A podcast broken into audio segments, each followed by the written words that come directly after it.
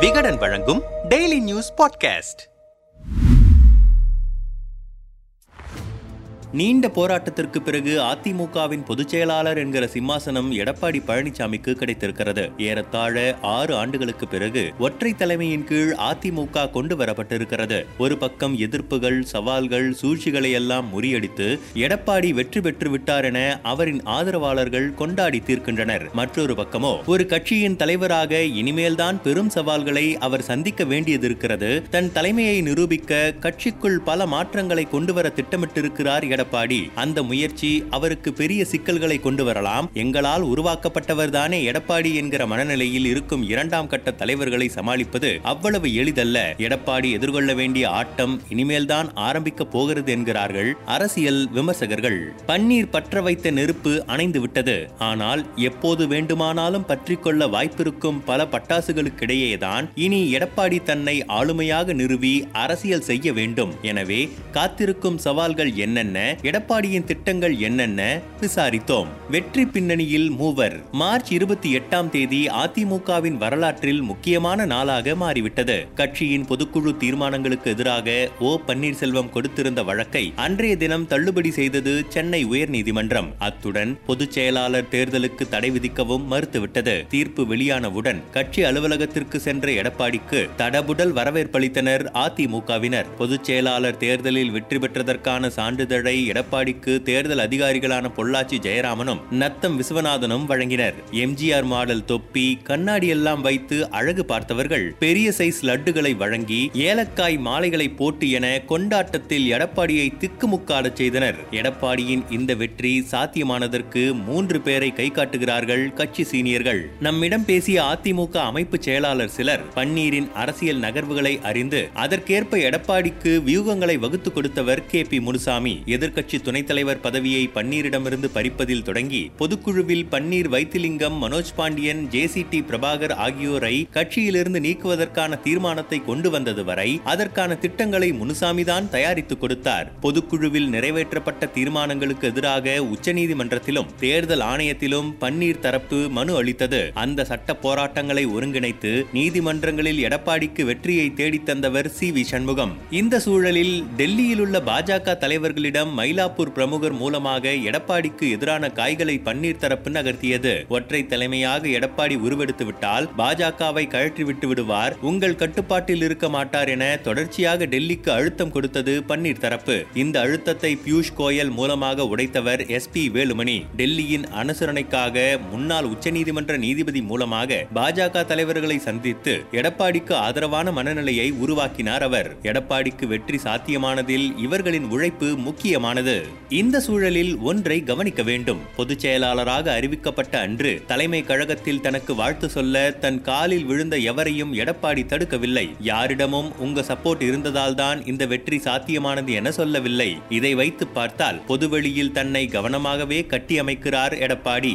அதிமுகவுக்கு இனி நான் தான் தலைவர். நான் கையெழுத்திட்டால் தான் யாருக்கும் இரட்டை இலை சின்னம் கிடைக்கும் என்பதில் தெளிவாக இருக்கிறார் எடப்பாடி. அவருக்கு வாழ்த்து சொன்னவர்களில் பெரும்பாலானோர் சட்டை பாக்கெட்டிலும் பாக்கெட்டிலும் அம்மாவின் படமே இருந்தது. கட்சி சீனியர்களின் பாக்கெட்டிலும் அம்மா படம் தான் இருந்தது. அவர்களின் சட்டை பைகளிலெல்லாம் அம்மாவின் படத்திற்கு பதிலாக தன் படம் மாறுகிற சூழலை உருவாக்குவதே எடப்பாடியின் கனவும் திட்டமும். அதை நோக்கி தீவிரமாக நகர ஆரம்பித்து விட்டார் அவர் என்றனர் விரிவாக. மாவட்ட செயலாளர் மாற்றம் விசுவாசிகளுக்கு பதவி அமைப்பு செயலாளர்கள் சொல்வது உண்மையும் கூட. இன்று எடப்பாடியுடன் பயணிக்கும் பலரும் அவரோடு ஒன்றாக டீ அருந்தியவர்கள். சட்டமன்றத்தில் அருகருகே இருக்கையில் அமர்ந்திருந்தவர்கள் ஜெய ஜெயலலிதாவின் அமைச்சரவையில் ஒன்றாக பயணித்தவர்கள் செங்கோட்டையன் திண்டுக்கல் சீனிவாசன் போன்றவர்கள் எடப்பாடியை விட சூப்பர் சீனியர்கள். இவர்களெல்லாம் இதுவரை எடப்பாடியை தங்களுடைய சக பயணியாகவே பார்த்து வருகிறார்கள். ஒரு கட்சியின் தலைமை முகமாக அவர்களிடம் அதிகாரம் செலுத்தி விரட்டி வேலை வாங்குவது என்பது இன்று எடப்பாடிக்கு முன்னால் நிற்கும் மிகப்பெரிய சவால். அதற்காகவும் சில திட்டங்களை கைவசம் வைத்திருக்கிறாராம் எடப்பாடி. அதிமுக முன்னாள் அமைச்சர்கள் சிலரிடம் பேசினோம். அதிமுகவில் அமைப்பு ரீதியாக எழுபத்தி ஐந்து மாவட்ட அமைப்பு வாய்ப்புகள் இருக்கின்றன. தற்போது மாவட்ட செயலாளராக இருப்பவர்களில் பதினேழு பேர் அறுபத்தி ஐந்து வயதை கடந்தவர்கள். அவர்களை வைத்துக்கொண்டு ஆக்டிவ் அரசியல் செய்ய முடியாது. இந்த மாவட்ட செயலாளர்களை இருபத்தி நான்கு முன்னாள் அமைச்சர்கள் தான் தற்போதும் கண்ட்ரோல் செய்கிறார்கள். குறுநில மன்னர்களாக வளர்ந்துவிட்ட அவர்களையெல்லாம் தொடர்ச்சியாக இப்படியே வைத்துக் கொண்டிருந்தால் எடப்பாடியால் தனிப்பெரும் தலைவராக உருவெடுக்கவே முடியாது. மதுரை விழுப்புரம் தஞ்சாவூர் என எந்த மாவட்டத்தை எடுத்துக்கொண்டாலும் அது தனிப்பட்ட ஒருவரின் கண்ட்ரோலில் தான் இருக்கும். இதை உடைக்க உடைக்காமல் அல்லது தன் விசுவாசிகளை கொண்டு அங்கு போட்டியாளர்களை உருவாக்காமல் எடப்பாடியின் அதிகாரம் செல்லுபடியாகாது. அதனால்தான் அமைப்பு ரீதியாக மாவட்டங்களின் எண்ணிக்கையை குறைத்து மாவட்ட செயலாளர்கள் மாற்றத்திற்கு திட்டமிடுகிறார் எடப்பாடி. கடந்த சட்டமன்ற தேர்தலில் பொதுக்குழு உறுப்பினர்கள் கிளை செயலாளர்கள் அம்மா பேரவை நிர்வாகிகள் உட்பட தன் விசுவாசிகளான முப்பது பேருக்கு முதன்முறையாக போட்டியிட வாய்ப்பு கொடுத்தார் எடப்பாடி. அவர்களில் பத்திற்கும் மேற்பட்டோர் வெற்றி பெற்றிருக்கிறார்கள். இவர்களுக்கும் கடந்த முறை குறைந்த வாக்குகள் வித்தியாசத்தில் வெற்றி வாய்ப்பை இழந்த புதுமுகங்களுக்கும் மாவட்ட நிர்வாகத்தில் முக்கிய பொறுப்பு வழங்க திட்டமிட்டிருக்கிறார் எடப்பாடி. இதன் மூலம் தற்போதிருக்கும் சீனியர் மாவட்ட செயலாளர்களுக்கும் ஒன்றிய செயலாளர்களுக்கும் தன் விசுவாசிகளை இறக்கி செக் வைக்க பார்க்கிறார். புரட்சி தலைவர் அம்மா இருவரும் கையாண்ட பார்முலா தான் இது. ஒரு மாவட்டத்தில் வலுவாக இருக்கும் கட்சி நிர்வாகிகளை கட்டுப்படுத்த அதே மாவட்டத்திற்குள் வேறு சிலரை கட்சி தலைமையே வளர்த்தெடுக்கும். அந்த அரசியலை எடப்பாடி கையில் எடுக்கவிருக்கிறார். ஒருவருக்கு ஒரு பதவி சீனியர்களுக்கு செக். எடப்பாடியின் முன்பாக பொதுவெளியில் பவ்யம் காட்டினாலும் நான் இல்லாமல் நீ எப்படி இந்த இடத்திற்கு வந்திருக்க முடியும்? என்கிற மனோபாவம் தான் பல இரண்டாம் கட்ட தலைவர்களிடம் இருக்கிறது. உதாரணமாக ஈரோடு கிழக்கு இடைத்தேர்தலில் முன்னாள் அமைச்சர்கள் நடந்து கொண்ட விதத்தை சொல்லலாம். தேர்தல் வேலைகளிலும் சரி பசை விஷயத்திலும் சரி கட்சி தலைமையின் ஆணையை அவர்கள் பொருட்படுத்தவில்லை. அவ்வளவு அலட்சியமாக அம்மாவிடம் நடந்து கொள்ள முடியுமா? நடந்துவிட்டு அடுத்த நாள் பதவியில் இருப்பார்களா? அந்த பயத்தையும் மரியாதையும் தன்மேல் எடப்பாடி உருவாக்குவதுதான் இருப்பதிலேயே பெரிய சவால். தவிர ஒவ்வொரு முறை கட்சிக்குள் பிரச்சனை எழும்போதும் எடப்பாடியால் கட்சி நிர்வாகிகளை ரோஸ் மில்க் தாள்களால் சந்தோஷப்படுத்திக் கொண்டே இருக்க முடியாது. இதற்கெல்லாம் முடிவு கட்ட வேண்டிய நெருக்கடியில் இருக்கிறார் எடப்பாடி. அணிகளின் செயல்பாட்டிலும் பிரச்சனை இருக்கிறது. எதிர்க்கட்சி வரிசையில் அதிமுக இருக்கும் போதெல்லாம் மகளிர் அணியின் செயல்பாடு கவனிக்கத்தக்கதாக இருக்கும். ஆனால் தற்போது மகளிர் அணி செயலாளர் ப. வளர்மதி இணை செயலாளர் மரகதம் குமாரவேல் உள்ளிட்டோருக்கு இடையே நடக்கும் பணிப்போரால் மகளிர் அணி செயலற்று கிடக்கிறது. இந்த அணியின் முன்னாள் செயலாளர் கோகுல இந்திரா எடப்பாடிக்கு பின்னால் நின்றபடி போட்டோவுக்கு போஸ் கொடுப்பதை தவிர வேறெதுவும் செய்வதில்லை. பெண்கள் தின வாழ்த்திற்கு கூட அவர் வரவில்லை. கட்சி சீனியர்களின் செயல்பாடுகளே இப்படித்தான் இருக்கின்றன. கழகத்தில் இருக்கும் அனைத்து அணிகளிலும் இதுதான் நிலைமை. இதையெல்லாம் விட ஒரு பெரிய தலைவலி இருக்கிறது. கட்சியின் மாவட்ட ரீதியிலான முக்கிய முகங்களின் அதிகாரத்தில் கை வைப்பது அதாவது தற்போது பொதுச் செயலாளராக இருக்கும் எடப்பாடி வேறு எந்த பதவியிலும் இல்லை. ஆனால் முன்னாள் அமைச்சர்கள் எல்லோருமே ஆளுக்கு நான்கைந்து பதவிகளில் இருக்கிறார்கள் தன்னை போலவே ஒருவருக்கு ஒரு பதவி என்ற முடிவுக்கு எடப்பாடி வந்திருக்கிறார். அடுத்த கட்ட அரசியலில் அது அவரது முக்கியமான அஸ்திரம். இந்த பிளான் கட்சி சீனியர்களை கட்டுப்படுத்த உதவும் என நம்புகிறார். இந்த திட்டத்தை செயல்பாட்டிற்கு கொண்டு வருவது என்பது தேன்கூட்டில் வெறும் கையை வைப்பது போன்ற ஆபத்தான விஷயம். தாங்கள் ஓரங்கட்டப்படுவதை உணர்ந்தால் எடப்பாடிக்கு எதிராக சீனியர்கள் கிளர்ந்தெழக்கூடும். இன்னொரு பிளவோ அணியோ உருவாகும் பெரிய ஆபத்து கூட ஏற்படலாம். எனவே இது ரிஸ்க் தான் ஆனால் கட்சியில் மாற்றம் கொண்டு வந்த இருந்தால் அதன் அதிருப்தி ஓராண்டிற்கு இருக்கத்தான் செய்யும். கொஞ்சம் கொஞ்சமாக தானாகவே அடங்கிவிடும். பிறகு மாற்றத்தின் பலனை சட்டமன்ற தேர்தலில் அறுவடை செய்யலாம். இல்லை என்றால் காலத்திற்கும் பொதுச் செயலாளர் பதவியை மட்டும் வைத்துக்கொண்டு அதிகாரம் இல்லாமல் பிறரின் சொல்லுக்கு ஆடும் பொம்மையாகத்தான் இருக்க வேண்டும் என கருதுகிறார் எடப்பாடி. அவரது எண்ணம் ஈடேறுமா? அல்லது மீண்டும் ஒரு கிளர்ச்சி உருவாகுமா என்பதெல்லாம் எடப்பாடியின் சாதுரியமான அணுகுமுறையை பொறுத்தே அமையும் என்றனர். சிம்மாசனமா முள் இருக்கையா? கட்சியில் இருந்த குழப்பங்களை எல்லாம் சரிகட்டி ஒற்றை தலைமையாக எடப்பாடி உருவெடுத்திருந்தாலும் அவரது தலைமையை இன்னும் கட்சிக்குள்ளும் சட்டமன்றத்திற்குள்ளும் அவர் நிரூபிக்கவில்லை என்கிறார்கள் அரசியல் விமர்சகர்கள்.